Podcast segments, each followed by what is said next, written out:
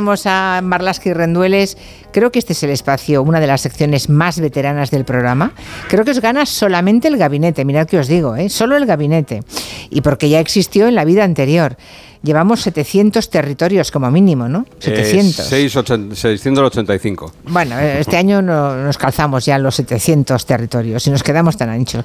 Y es curioso porque por más que hagamos, no dejan de sorprendernos con historias como la que hoy van a contarnos Manu y Luis, que es tremendo porque parecía que era un accidente y resulta que escondía un asesinato tremendo.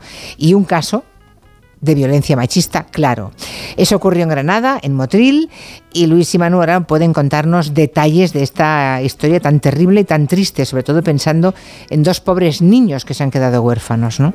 Vamos al principio de todo esto, a un siniestro de tráfico con una víctima mortal, eso se pensó en principio, un accidente de tráfico, y hay una mujer que va de copiloto que muere, ¿no? Mm, esto ocurre el pasado 6 de mayo, son más o menos las 8 de la tarde, las 20 horas, y el servicio de emergencias, el 112 de Andalucía, recibe varias llamadas, varios avisos de conductores que habían visto un accidente, que se habían topado con él.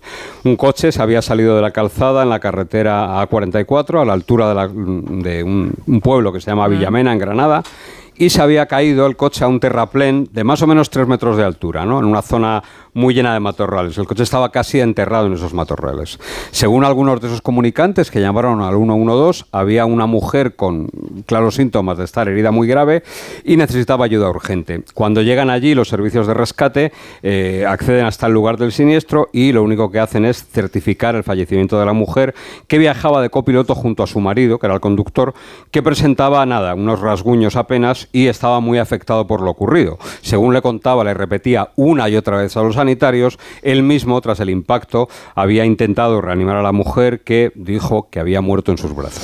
Y claro, ese hombre, lógicamente, está afectadísimo en aquel momento por la muerte de su esposa, ¿no? ¿Y qué explicación dio el tipo sobre el accidente? ¿Qué les contó a sus colegas? Como tú dices, está muy afectado y a los guardias civiles que están allí en el lugar del accidente, lo que cuenta a duras penas es que él y su mujer regresaban a su casa en Playa Granada, en la ciudad de Motril, y de repente, mientras él conducía un obstáculo, se había cruzado repentinamente en la carretera, ¿no? en la trayectoria del coche, que, había tenido que dar un volantazo pero que no había podido evitar que el coche se precipitara por ese terraplén que te decía Manu de tres metros de altura. Ahí estaba el coche y ahí estaban ellos cuando llegaron los servicios de emergencia.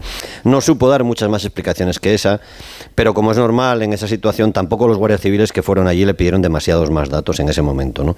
Y sobre todo, y esto ayudó al principio, porque el conductor se identificó rápidamente y él era guardia civil trabajaba en la agrupación de tráfico de Málaga. O sea que, mm, por eso dije antes lo de colegas, o sea, el conductor mm. accidentado era compañero guardia civil de los agentes que fueron a atender Sí, eso se llama, se llamaba José Manuel Jiménez Palomo, todo el mundo le conocía en Motril, donde era un tipo bastante popular. Le llamaban Manolo, tenía 41 años y de joven estuvo trabajando allí mismo en Motril y en los pueblos cercanos en el sector de la construcción, como albañil, haciendo reformas, pero el tipo se lo ocurrió, opositó para ingresar en la Guardia Civil y lo consiguió, entró en la Academia de la Guardia Civil. Hizo las prácticas por allí cerquita, en Salobreña, en Granada también, y en este momento era cabo primero de la agrupación de tráfico de Málaga, aunque es cierto que él vivía con su mujer y con sus dos hijas de 12 y 15 años en Playa Granada, en Motril. Él, y su esposa eran, como digo, gente muy conocida y a diario Manolo se desplazaba desde Motril hasta Málaga para prestar servicio en el destacamento de tráfico en Málaga capital y en otras localidades de la Costa del Sol también. Oye, ¿y la, su mujer, la víctima mortal de este accidente, eh, quién era? ¿Quién era se llamaba Encarnación Muñoz Cardona, la llamaban quienes la querían, quienes la conocían, la llamaban Encarni, tenía 39 años, era de una familia conocida y asentada en Motril desde hace varias generaciones. Su madre regenta allí una tienda de ropa. Encarni era la mayor de cuatro hermanos y conoció a Manolo, a su marido, cuando los dos eran casi unos críos, adolescentes. Llevaban 20 años juntos. Ella había trabajado desde muy joven en el sector de la seguridad, concretamente en el dedicado a las alarmas, y tenía un negocio de ese tipo abierto en Motril. Bueno, supongo que al ser tan conocidos en su pueblo y de pronto pues es una pareja, supongo que el accidente en el que murió Encarni debió tener muchísimo impacto allí en la ciudad, ¿no? Sí, sí, desde luego que sí. Es una ciudad, hablamos de una ciudad pequeñita y el accidente ocurrió a las 8 de la tarde y muy poco después eh, docenas de familiares y de amigos se trataron de acompañar y de arropar un poco a Manolo, ¿no? Que se acababa de quedar viudo y además se quedaba con dos crías, con dos niñas de 12 y 15 años a su cargo, ¿no? 11 horas después del siniestro, es decir, en torno a las 7 de la mañana del día siguiente, el guardia civil quiso alejarse de su familia, anunció a su familia que mm, dejó la casa de sus padres y dijo que iba a regresar a la casa donde vivía con su mujer y sus hijas, a Playa Granada, porque quería recoger ropa de sus hijas. ¿no? no quería que en una temporada las crías volviesen al domicilio familiar, bueno, pues para no revivar recuerdos, para tratar de que estuviesen más enteras. ¿no? Mientras tanto, el resto de la familia, de él y de ella, de Encarni y de Manolo, e incluso algunos amigos de la pareja, empezaron a preparar el entierro de la mujer previsto para el día siguiente. ¿no? Lo que pasa es que Manolo no fue a por ropa, sino que lo que hizo fue quitarse la vida con su arma reglamentaria allí, cuando llegó a casa. A las 8 de la mañana, exactamente 12 horas después de la muerte de Encarni y de ese accidente, su marido se pegó un tiro en la cabeza con su arma. Claro, fíjense, 12 horas después de que su mujer muriese en, en ese accidente, él va y se suicida cuando ya había explicitado que tenía otros planes. ¿no? Supongo que todo el mundo, claro, en Motril pensaría, pobre hombre, no ha podido soportar la pérdida de su mujer. ¿no? Claro, Sería lo que creyó la mayoría de la población. Exacto, se hablaba de una tragedia de amor, ¿no? De, claro, una claro, historia claro. ¿Cuánto la quería que se han es. pegado un tiro? Sí. Motril se sumió en un luto riguroso en una tragedia de, de este tipo, ¿no? Una pareja conocida y querida, como te habíamos dicho, dos hijas menores, gente que vivía allí desde hace mucho tiempo. Las familias, las dos, decidieron aplazar incluso el entierro de Encarni, de la mujer, para poder darle sepultura juntos, al mismo tiempo y en espacios, en espacios contiguos en el cementerio. Las dos hijas del matrimonio recibieron la noticia, imaginémonos eso, ¿eh? Madre mía, En pobres 12 crías. horas, claro. Pobres crías. En 12 horas habían perdido en lo que primero parecía un accidente a su madre y luego a su padre, ¿no? Tuvieron, necesitaron la ayuda de, de varios psicólogos. La alcaldesa de Motril incluso se mostró consternada y así se dijo en público y en privado. Bueno, la alcaldesa y supongo que absolutamente todo el pueblo, ¿no? Porque era una historia tremenda. No exactamente ¿No? todo el pueblo, no, no. Había un pequeño grupo de hombres y mujeres que trabajaban en Motril y que no estaban desde luego tan consternados, sino que estaban más bien escamados. Uy, ¿y quiénes eran esos hombres y mujeres que no acababan de compartir el dolor de todo Motril por esas dos muertes? Pues eran los agentes de la Guardia Civil de Tráfico que acudieron al lugar del accidente, del supuesto accidente, y los compañeros y compañeras del equipo de Policía Judicial de la Guardia Civil, ¿no? a los que ellos avisaron después de echar un primer vistazo al supuesto accidente de tráfico en el que habían muerto en Carni. ¿no? De hecho, y esto es muy significativo, la Guardia Civil no envió a ningún representante al funeral de Manuel a pesar de que era gente en activo del cuerpo. ¿eh? Los guardias de tráfico escucharon en un primer momento las explicaciones que dio Manolo, el conductor, sobre aquel accidente, pero algo no les cuadraba desde, desde el principio. ¿no? Tenían demasiadas lagunas en el relato y lo que ellos veían ahí sobre el terreno, en la escena, no les encajaba con lo que les estaba contando el conductor. O sea que había, había lagunas, ¿no? Piezas que no encajaban en lo que contó. Igual le hubieran encajado a cualquiera de nosotros, pero no a sus compañeros de la Guardia Civil, ¿no? Claro. Ah, porque además creo que él prácticamente resultó ileso en ese accidente. Sí, ¿no? tenía nada, unos rasguños que ni siquiera necesitaron asistencia, ¿no? Y es cierto que, que había, había algo raro desde el primer momento, ¿no? El, el Manolo les contó a los compañeros, eh, allí en la misma escena, que tuvo que dar un volantazo, eh, él circulaba dirección a Motril y que algo se cruzó con él, ¿no? Y, y rompió un obstáculo. Cuando los agentes le preguntaron y le insistieron qué clase de obstáculo, él no pudo aclarar si era un animal, si había sido otro vehículo, si había sido otro objeto. Dijo varias cosas contradictorias entre, entre ellas, ¿no? Acabó diciendo que no sabía muy bien qué es lo que había sido, ¿no?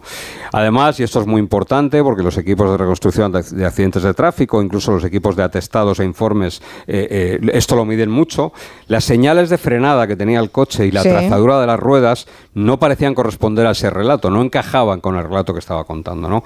Parecía como si el coche efectivamente se había salido de la carretera, pero sin que nada lo hubiese obligado a ello. Es de- Es decir, de manera natural se hubiese salido de la carretera y se hubiese tirado por el terraplén. No había marcas de frenada, no había rastros de giros bruscos que dejan, esos volantazos fuertes dejan una huella en, en el asfalto, ¿no? Sí. Sino que daba esa impresión. El vehículo salió de la carretera a no mucha velocidad y se había dejado despeñar, se había dejado caer por ese terraplén que no era excesivamente alto tampoco. Tenía tres metros de altura que a la velocidad a la que los guardias civiles mm, mm, eh, podían pensar que se cayó el coche no era tampoco nada demasiado grave. Vale. Ah, y, y bueno, y además no olvidemos que era Guardia Civil de, de Tráfico, de modo que él, sabiendo lo que, en lo que iban a fijarse sus compañeros, él intentaría, como mínimo, contar una historia creíble. Sí, sí, sí, lo No intentó. lo consiguió mucho porque se quedaron con la mosca detrás de la oreja, pero él lo intentaría. Porque, Claro, lo intentó, Claro. por eso finge toda la historia. Si alguien tenía conciencia forense sobre accidentes de tráfico, es un guardia civil de tráfico. ¿no? Claro, claro, Aunque claro. también da la impresión de que improvisó tuvo que improvisar después. Los compañeros suyos de la Guardia Civil se dieron cuenta de que esa salida de la vía que te decía Manu y la caída al terraplén no eran suficientes para causar la muerte de ningún ocupante del vehículo. La mujer, la víctima, Encarni, tampoco tenía más heridas visibles a consecuencia de ese supuesto accidente de tráfico tan violento. ¿no? Y además encontraron en el coche también algunas cosas raras. En el, en el coche, cosas raras. ¿Qué, ¿Qué, le pasaba al coche accidentado? Pues, Aparte de no eh, haber dejado señales en el pavimento de, de, ningún frenazo brusco. Claro, pero cuando los agentes ya abandonan el lugar del accidente y se fijan en el vehículo en sí, se dan cuenta de que los signos exteriores del coche, las lesiones, para entendernos, sí. del coche, no correspondían. Las abolladuras no correspondían con la caída por un terraplén. Eh, fue lo primero que mosqueó a los guardias de tráfico que acudieron allá al lugar del accidente.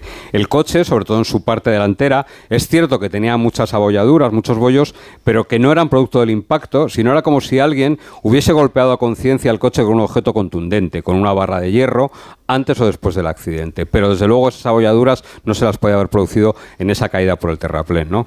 Con este panorama, con esa que te había dicho sí. Luis y, y, y, con el aspecto del coche, las cosas no cuadraban a los encargados de investigar el accidente y por eso pidieron la ayuda de sus compañeros del equipo de policía judicial, es decir, los encargados de otro tipo de delitos, ¿no? De delitos de como el homicidio, en fin, eh, por eso fueron esos especialistas. Allí parecía haber algo raro, algo extraño, pese a que en todo momento, mientras estuvo con sus compañeros, eh, Manolo no paraba de hacer aspavientos de dolor y de pena, eh, prácticamente sin, sin, sin, descanso, no paró de, de, de, sollozar, de lamentarse y de expresar el dolor que sentía por la muerte de su esposa, que decía él, repetía una y otra vez, había muerto en sus brazos. Claro, a todo esto eh, yo imagino que él no tenía previsto uh, suicidarse, o al menos lo parece, ¿no? Por todo lo que me estáis contando, uh, pero decide hacerlo 12 horas después del accidente. Uh -huh. La pregunta es, ¿ocurrió algo entre medias? ¿Hubo algún detonante? ¿Él se dio cuenta de que sospechaban o que había algo, algún del que estaban tirando que le hiciera tomar esa decisión? No tenemos la certeza, pero puede ser, ¿eh? porque es cierto que después de esa inspección primera en el lugar del accidente por parte de sus compañeros de tráfico y los de la Policía Judicial de la Guardia Civil, los encargados de la investigación llamaron a Manuel, a Manolo, y con delicadeza le dijeron, bueno, mañana estarás más tranquilo, hablamos y nos amplías la, la historia porque hay algunas cosas que no, que no que queremos hablar contigo, ¿no?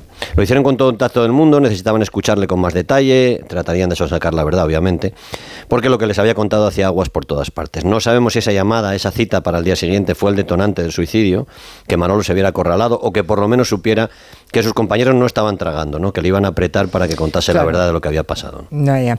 O sea que eh, recibe esa, esa, llamada, esa comunicación. Sí, por la noche, la claro, noche no claro, no sabemos qué más, mm, en qué términos se produce, pero el caso es que él nunca acudió a esa cita no. con sus compañeros, guardias no. civiles, porque antes se quitó la vida, ¿no? Uh -huh, Supongo es. que la investigación, por eso lo estamos contando hoy aquí, aunque él también se suicidara, la investigación sigue adelante, sigue su curso, sí, sí, claro. porque la Guardia Civil quiere saber qué ocurrió, claro. Aunque haya, se haya extinguido la responsabilidad en el momento en el que el supuesto claro, responsable muere, pero sigue la investigación.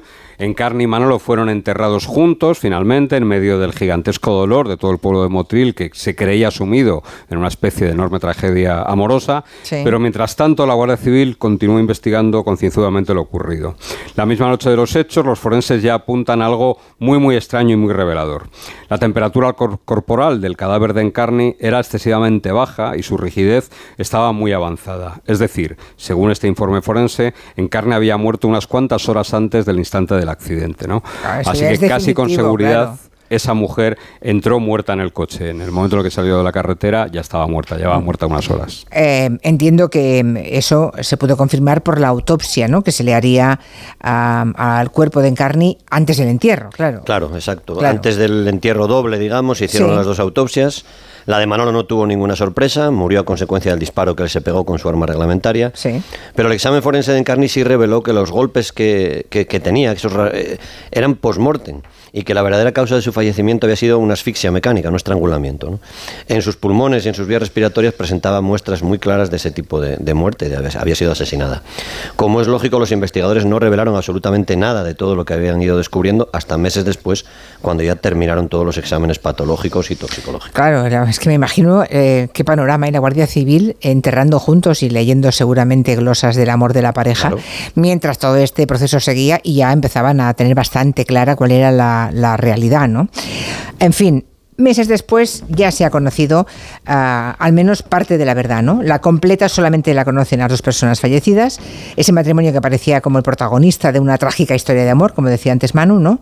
Eh, pero que ha acabado por ser un enrevesado y cruel episodio, uno más de violencia machista. Hmm, en, Motril es cierto que en las últimas semanas parecía ser un secreto a voces, porque alguno, algo de lo descubierto se había filtrado ya por el pueblo, ¿no? Pero no fue hasta que el Tribunal Superior de Justicia de Andalucía lo reveló cuando ya tuvo carácter oficial. El TSJ anunció que el juzgado 5 de Motril especialista en violencia de género, investiga si Encarni en realidad fue asesinada por su esposo antes de que se produjese el siniestro, ¿no? que en realidad no habría sido otra cosa que una simulación para ocultar la verdad.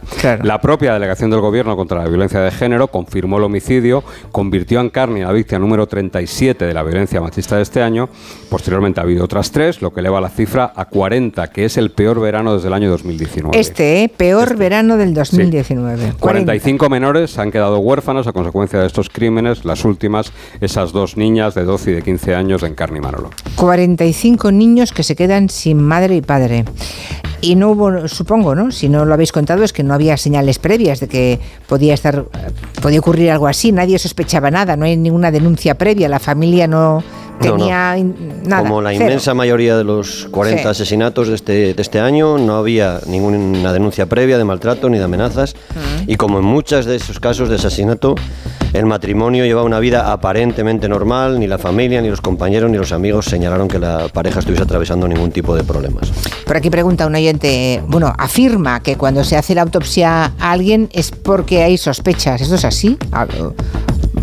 Igual no hay sospechas, pero se hace, ¿no? No necesariamente. Yo tenía entendido que no, ¿eh? que se hace igualmente. Tú puedes aparecer en tu casa muerto y te pueden llegar a hacer la autopsia. No, no, necesariamente. Eh, a ver, eso tiene la, comisión judicial que llega al lugar del son los que valoran y los que aprecian. Eh, bueno, a lo mejor hay alguien muy mayor. Recordemos, por ejemplo, el asesino de ancianas, José Antonio Rodríguez Vega.